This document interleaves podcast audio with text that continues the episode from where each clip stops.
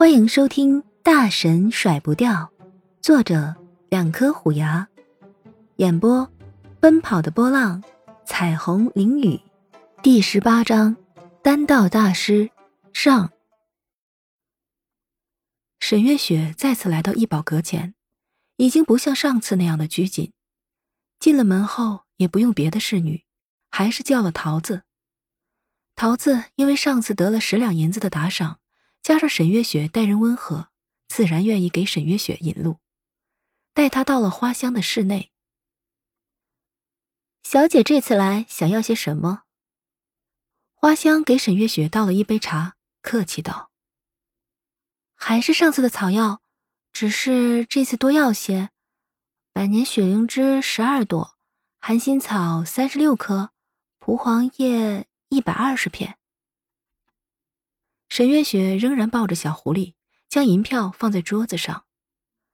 花香听了沈月雪报的数目，心中一算，正好是上次的六倍，总共一万两千两银子。上次这小姑娘手中剩一万三千两，买完这些应该就所剩不多了。都说炼丹是个烧钱的活儿，这么看来一点没错，只是不知道上次的药材是浪费了，还是已经成丹。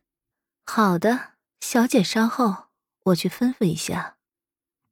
沈月雪也不着急，让花香出去吩咐，自己则老老实实地坐着，想着一会儿得去青山一趟，她的妖兽内丹用完了，上次的疾风狼还剩了几只。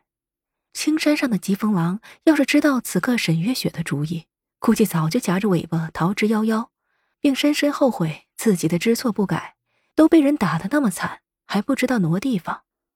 花香冒昧地问一句，上次的丹药可是成丹了？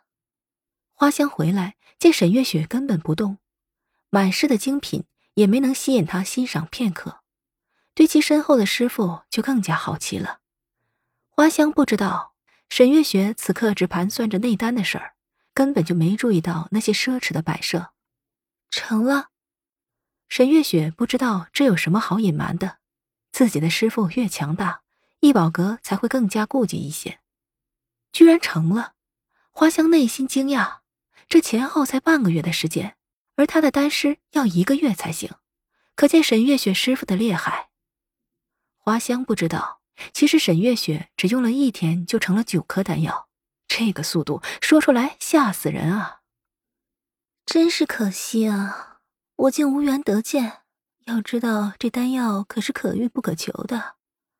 我一宝阁也就是每个月的拍卖会上才能得以一见，也是巧了，这个月一宝阁的丹师这炉丹没有炼制成功，今日的拍卖会丹药一项怕是要落空了。花香惋惜地说道，眼神却一直注视着沈月雪的表情。这事情倒不是他瞎编的，此次的丹师练了半个月，没想到竟无一颗好丹。不说浪费材料，关键是这次的拍卖会没有丹药压阵，对昌运城一宝阁的名声实在是有影响。因此花香才试探一下沈月雪，看能不能分出一颗丹药来。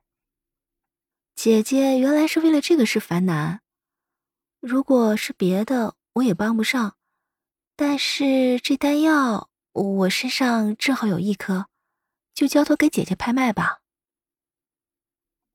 沈月雪知道丹药稀有，但是不知道这么稀有，一宝阁一个月才拍卖一颗，不过想来应该不是那种一品二品的地摊货，不知道自己的丹药能不能行。而且正好他身上的钱花光了，拿出颗丹药来拍卖看看行情，也许以后发家致富就靠炼丹了。妹妹果真如此，你可是解了姐姐的燃眉之急了。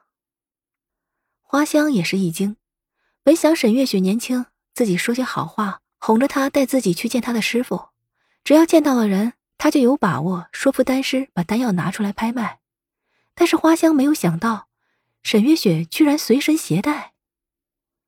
沈月雪在自己的储物袋里假装一阵摸索，之后将一个小瓷瓶拿了出来。这个瓷瓶还是从十月那里搜刮来的，据说里面很大，一千颗丹药也能放得下。沈月雪小心地倒了倒，一颗蓝色的丹药跑到了沈月雪的掌心。姐姐，给你。亲爱的，悄悄告诉你哦，下一集更精彩呢。